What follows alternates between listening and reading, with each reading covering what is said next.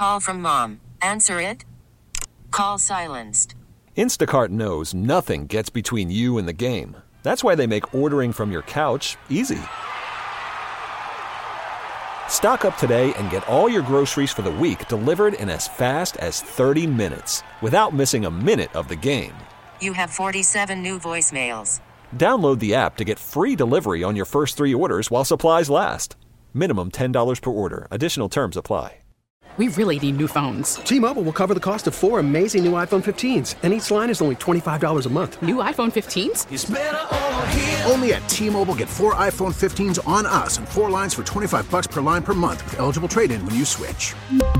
Minimum of four lines for $25 per line per month with auto pay discount using debit or bank account. $5 more per line without auto pay, plus taxes and fees. Phone fee at 24 monthly bill credits for well qualified customers. Contact us before canceling account to continue bill credits or credit stop and balance on required finance agreement due. $35 per line connection charge applies. Ctmobile.com.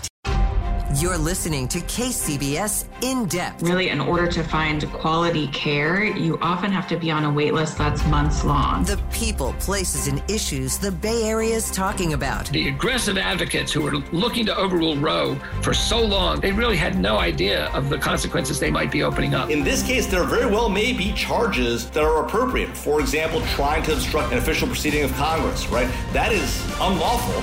This is KCBS In Depth.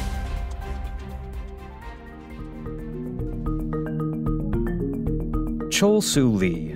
Nearly 50 years ago, he was convicted of a murder in San Francisco's Chinatown. At first, the case went largely unnoticed, but as time went on, a growing number within the Asian American community began to believe the accusations against Lee just didn't add up.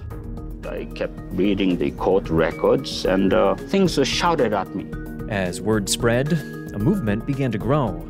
It took hold in Korean American churches and on college campuses, cutting across generations and national divides, all organized around the common call to free Chol Soo Lee. We really want to show the people, the judge, the court system, the prison system, that we're continued and determined to fight.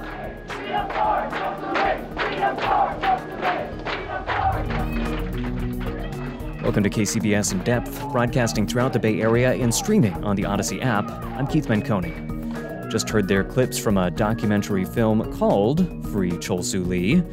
It tells the story of the movement that formed around Lee, a Korean immigrant who was arrested in 1973 for a murder that he did not commit. Lee spent 10 years in prison after that arrest, and very possibly might have spent his whole life there if it were not for the dogged advocacy from Asian American activists who saw in his case a grave injustice born of racism and indifference. Many of those activists went on to play leading roles in other social justice causes as well, and the movement is now seen as a seminal moment in the history of Asian American activism. So, today on the program, we'll be speaking with the filmmakers behind this documentary about Chol Soo Lee and the legacy his case has left behind. So, welcoming on those filmmakers now, uh, saying hello to the film's co director, Julie Ha. Julie Ha, welcome to you. Thank you so much. Great to be here. And also welcoming on its other co director, Eugene Yi. Eugene Yi, welcome to you as well. Great to be here. Thanks for having us. Uh, and real quick, we should add that the film made its broadcast debut last month, and it's available to stream now free on the PBS YouTube channel and the PBS app. Um, so, Julie Ha, you've pointed out that this is a story that had been largely forgotten. Uh, why was it important to you to revive it, uh, make this a story that people were aware of again? Well, actually, you know, the origins of this film um, come from a very deeply personal place. Um, uh, I um, know KW Lee, the journalist in the film, um, since I was, I've known him since I was 18 years old. He inspired me to want to become a journalist in the first place. Um, he's also. And we'll hear more about that in a second, but he was uh, the journalist that was largely responsible for uh, drawing attention to some of the irregularities in the case against uh, Lee. Yes, exactly. Um, he's also an influential figure figure in um, Eugene's life. Um, and so we've known about um, the Chol Soo Lee case for quite some time through KW.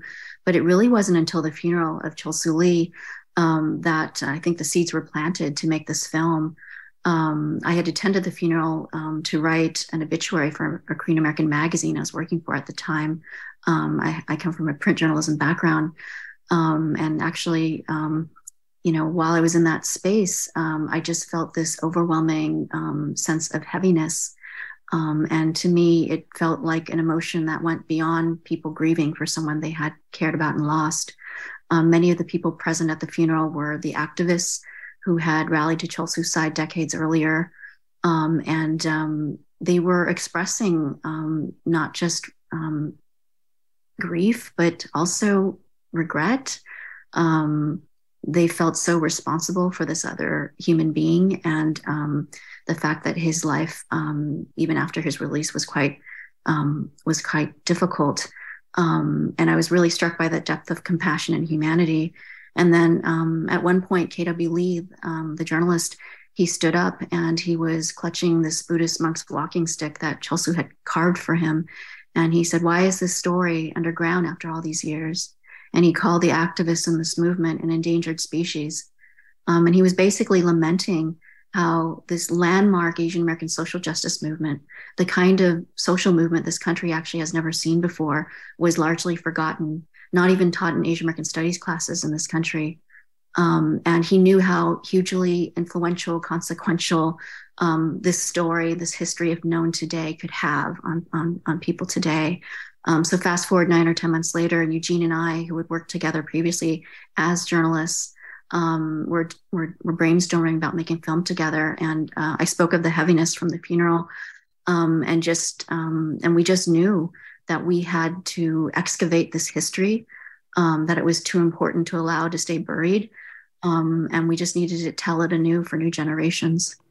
Right, and that's exactly uh, what you managed to pull off in this film. So let's get into the story that this film tells. It goes back to 1973, well, even earlier, but let's, uh, I suppose, talk first about how Chol Soo Lee came to be uh, implicated and suspected in uh, this crime. Uh, he was a, a Korean American immigrant in his early 20s. Uh, pick up the story from there. Yes, he was um, a Korean living in Chinatown, notably in San Francisco um, in the early 70s.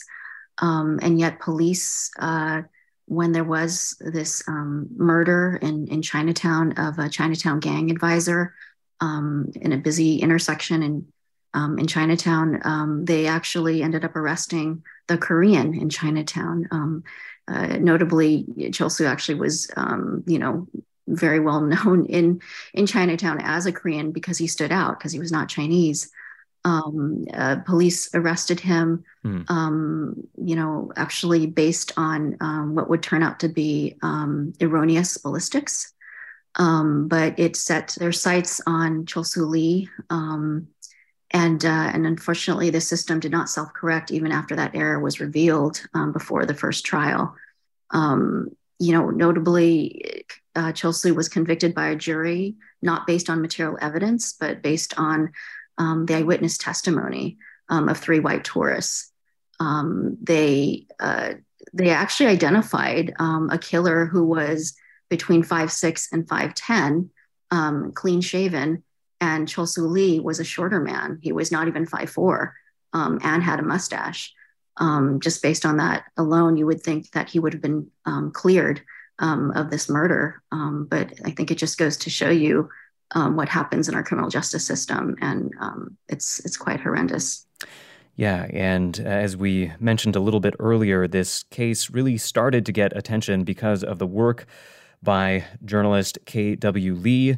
Uh, became a very personal case for him as well. And uh, we got a sense of that uh, in this excerpted interview from your film. I want to play it right now. Uh, here he reflects on how easily he could have fallen into a similar situation to what Chol Soo Lee faced himself. I was lucky. He was not lucky. There are an awful lot of unlucky people, especially Asians. They have no language, they couldn't tell the story. The institutions, the media, and the law enforcement, uh, the judicial system have continued to remain ignorant and insensitive. And uh, that's why I felt, you know, uh, it was my calling to make uh, some small dent in that war of ignorance and insensitivity. Ignorance and insensitivity. Those are themes that are explored throughout this uh, film and how that played into this wrongful conviction, the investigation, the prosecution, and those themes also really a lot of what resonated with those who became involved in this case. So uh, let's uh, continue the story of Chol Soo Lee's case and uh, how more people became aware of it and why so many decided to get involved. Yeah, it was really um, the you know the the articles that KW Lee wrote um, following a six month investigation of this case uncovering the truth um, those articles actually really, I think, humanized um, Chol Soo's struggles in this country um, after immigrating at age 12 and just being caught up so quickly into this school to prison pipeline. Um, it it also um, uncovered just uh, how uh, how unjust um, the conviction was, and and and actually um, a case that was not based on evidence.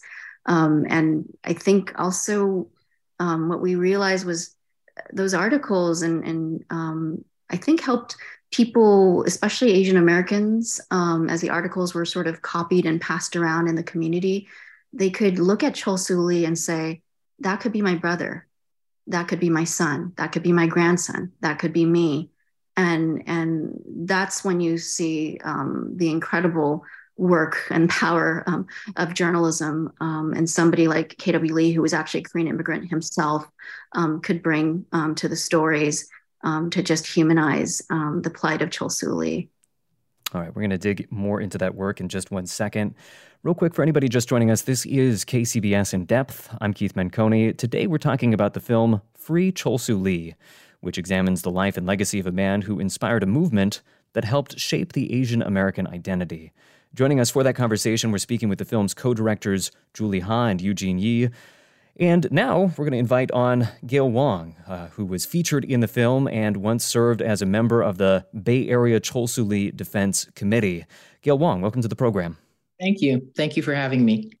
So, we're talking right now uh, about how this movement formed. You were a part of that movement. Maybe you could shed a little bit more light on why the story of Chol Soo Lee resonated with you and many others.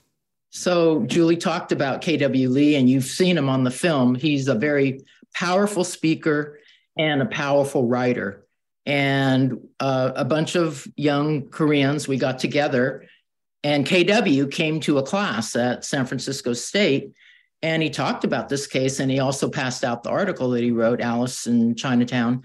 And we were all just so deeply moved by the horrors of this story. And I think we could all relate and identify with the racism, with the way that he was treated. We all have within us experiences like Chol Soo, uh, whether it was in school, work, working in, in our workplace, and so we we said we've got to do something. And so we formed a defense committee in line with there was a, a Sacramento defense committee um, that was that had already been formed. So we formed our Bay Area chapter.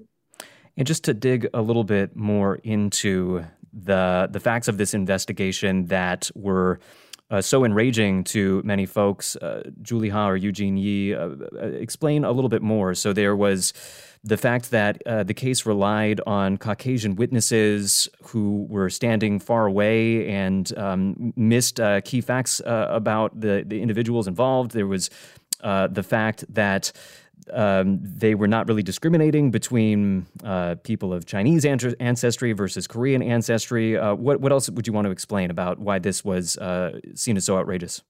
Yeah, it um, you know the even the arresting police officer um, as you see in our film um, who arrested chol soo lee uh, during that murder trial he identified on the, from the stand chol soo as chinese and chol soo's own defense attorney did not even correct that for the record so mm. i think you see just when you're a poor mm. immigrant um, from a community that actually didn't have much political power um, at that time. It's he he was all alone, and he, even um, even his own court-appointed defense attorney was not giving a, a, spirited defense in a case where you know KW Lee always talked about how obvious it was that this was unjust, that this this conviction was not based on facts. Um, and you know, I think you could you could also speak to the issue of cross racial identification, um, which actually came, you know, uh, later in the retrial of this murder case. Um,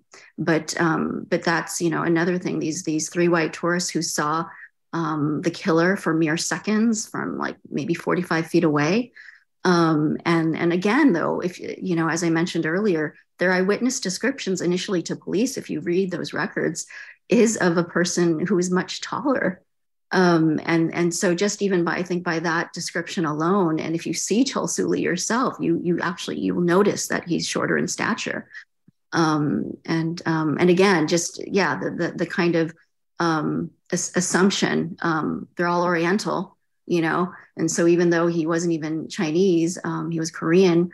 Um, you know, didn't seem to matter. Um, I, I, you know, we remember also KW telling us that when he would go and do reporting and all the investigation in this case he would talk to people in chinatown and it was actually pretty well known among the people who you know lived in chinatown that kw i mean that um, the chol Soo-lee was not the killer um, and in fact people knew who the real killer was um, mm. he even had a nickname that people called after the, the murder which was killer um, and so it, it just sort of goes to show you know how people um, in our society who, who are poor um, and, and, don't have um, the resources or, or, support network, they can be just swallowed up in the criminal justice system like this.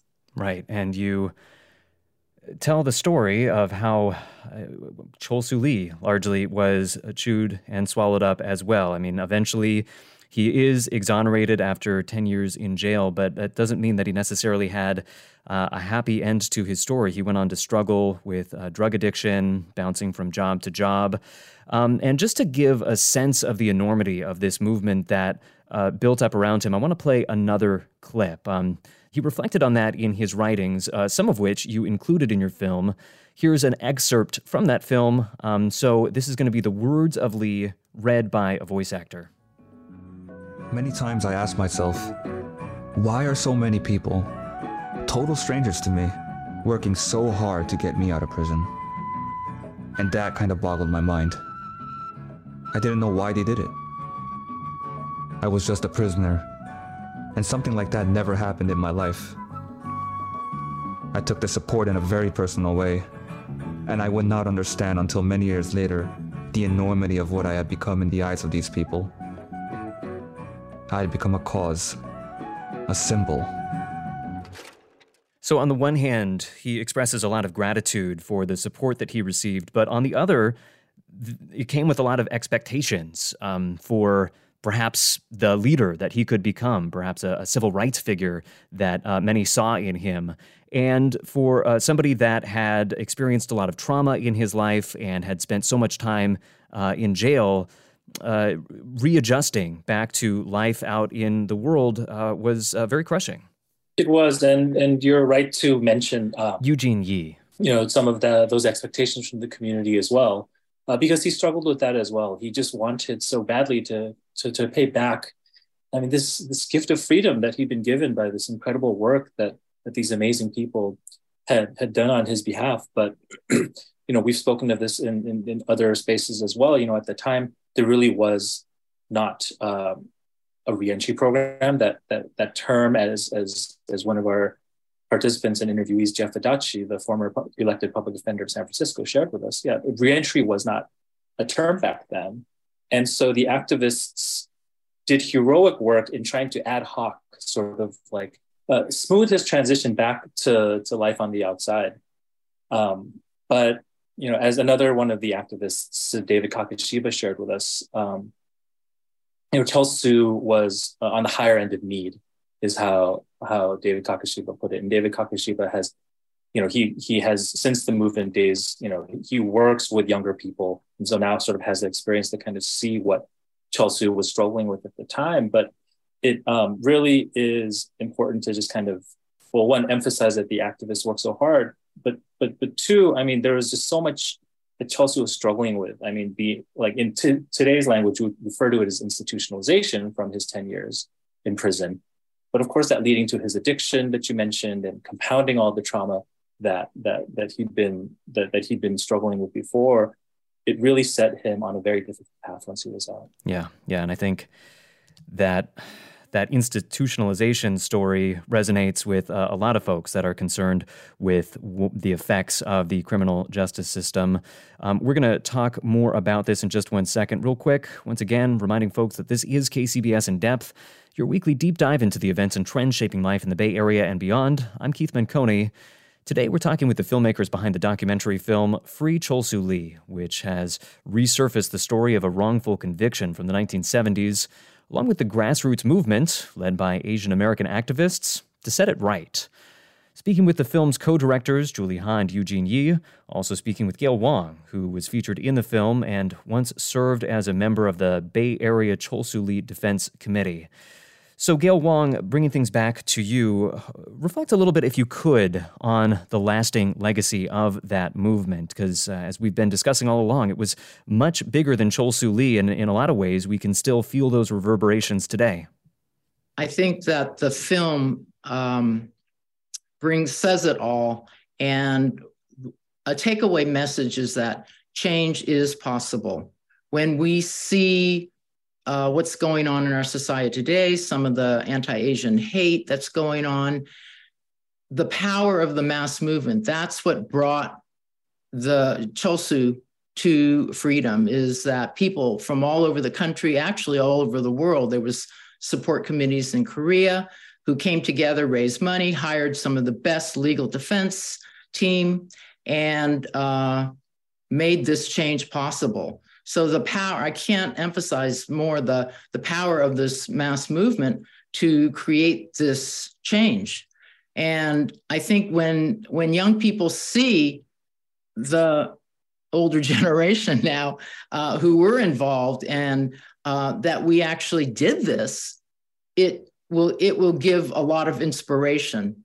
And when I have spoken at panels, young people will come up and say, um, tell us what did you do? What can we learn from you? We need to we need to learn because we don't see these kinds of models. This is our history and it's finally come to light. Yeah and uh, you yourself have been an activist and um, doing a lot of work in uh, education in Oakland, uh, breaking across um, racial, cultural lines. So, uh, carrying on that legacy uh, yourself as well. Uh, Julie Ha and Eugene Yi, what are you hoping that uh, modern day activists might take away from your film? I think, you know, one thing to remember about when this movement happened is that this idea of Asian America was still a relatively new invention. Um, and so it really wasn't expected that that you know like the Korean, Chinese, Japanese, Filipino that people with that shared Asian American, what we now call Asian American heritage, would come together like this. But that's as we've talked about, part of what makes this moment so incredible. Like they did, and people like Gail sort of helped carve out the idea of what an Asian America could be. Just this very active, loud, vocal, and politically engaged group.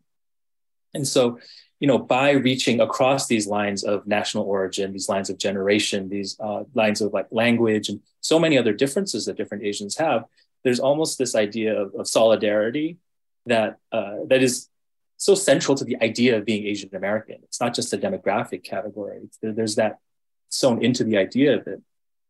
And so I think looking ahead, where can that idea of solidarity go? You know, it was a very unlikely like solidarity that brought these Asian Americans together to, to find common cause with Chol Soo Lee. So, what are the common causes that we can find today? And where are those other solidarities that we might be able to find with other communities that we might not expect so much? That's certainly something that's stayed with me uh, from the example that these activists have set from, from, from this amazing work they did um, all those years ago.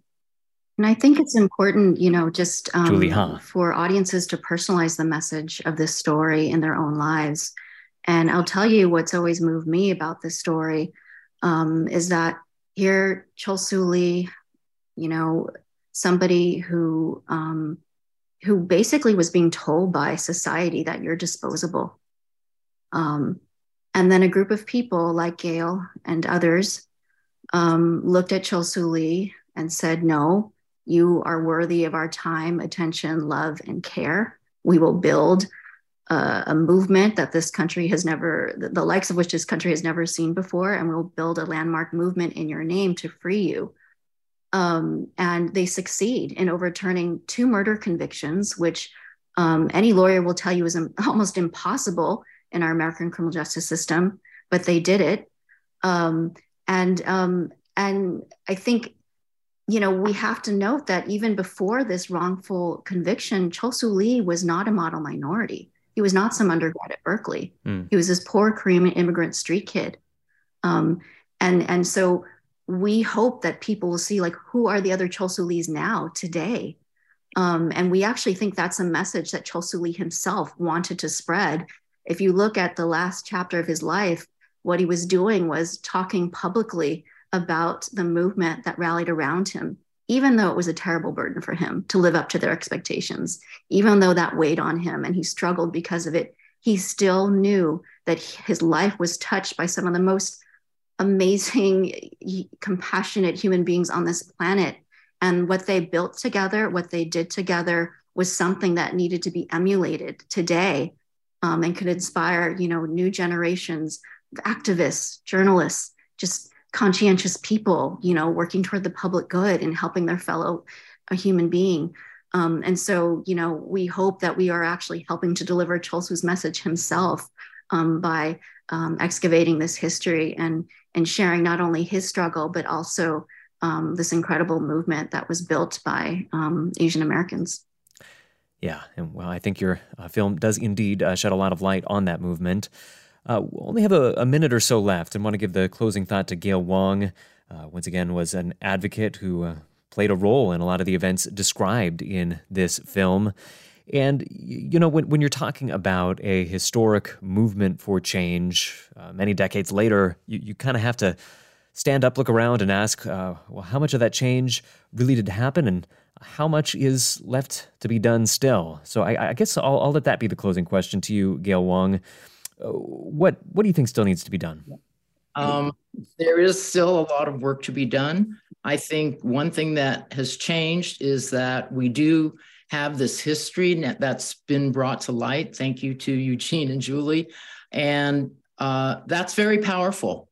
That is very, very powerful to see that we can, we've got to continue to organize when we see these um, uh, the anti Asian hate, when we see any kind of discrimination, we see racism within our institutions, we need to come together and fight. And there are people now who are who are living who live through this learned lessons can pass on the lessons to young people to continue the struggle.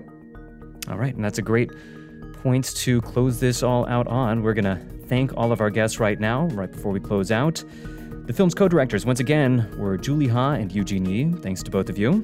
Thank you so much. Thank you so much. And we just heard a second ago from Gail Whang, who was featured in the film, what served as a member of the Bay Area Chol Soo Lee Defense Committee. Gail Whang, thanks to you as well. Thank you. The film Free Chol Soo Lee made its broadcast debut last month. It's available to stream now on the PBS YouTube channel and on the PBS app. Thank you all for listening. For KCBS and In Depth, I'm Keith Menconi. Stay safe, be well. We'll talk again next week. You've been listening to KCBS In Depth. Get every episode by subscribing on Apple Podcasts, Stitcher, and other podcast platforms. Visit kcbsradio.com for more news and interviews. We are the Bay Area's news station, KCBS. We really need new phones. T-Mobile will cover the cost of four amazing new iPhone 15s, and each line is only $25 a month. New iPhone 15s? Only at T-Mobile get four iPhone 15s on us and four lines for 25 bucks per line per month with eligible trade-in when you switch. Minimum of four lines for $25 per line per month with auto pay discount using debit or bank account. $5 more per line without auto pay, plus taxes and fees. Phone fee at 24 monthly bill credits for all well qualified customers. Contact us before canceling account to continue bill credits or credit stop and balance on required finance agreement due. $35 per line connection charge apply. Ctmobile.com. Spring is a time of renewal, so why not refresh your home with a little help from Blinds.com? We make getting custom window treatments a minor project with major impact. Choose from premium blinds, shades, and shutters. We even have options for your patio, too. Blinds.com invented a better way to shop for custom window treatments. There's no pushy salespeople in your home or inflated showroom prices. Our design experts can help you find the perfect window treatments on your schedule. We'll even send free samples directly to you. Plus, we can handle the measuring and installation for you. Unlimited window treatments installed for just one low cost. And with Blinds.com, you'll always get transparent pricing, no hidden fees. Our free shipping and 100% satisfaction guarantee can put the spring back into your step and into your home, too. Shop Blinds.com right now and save up to 45%. Up to 45% off for a limited time at Blinds.com. Blinds.com. Rules and restrictions may apply. Hey, Rob Bradford here. I have set out on a mission with my good friends at FanDuel to prove what I have known for some time baseball isn't boring. Now I have a daily podcast to prove it with some of the most notable people in the baseball world screaming baseball isn't boring from the mountaintops or at least agreeing to come on our show. Players, managers, GMs, and yes, even the commissioner of baseball, Rob Manfred. It has been a constant wave of baseball's most powerful voices. So join the revolution. Subscribe and soak in Baseball Isn't Boring. Listen on your Audacy app or wherever you get your podcast. You'll be glad you did.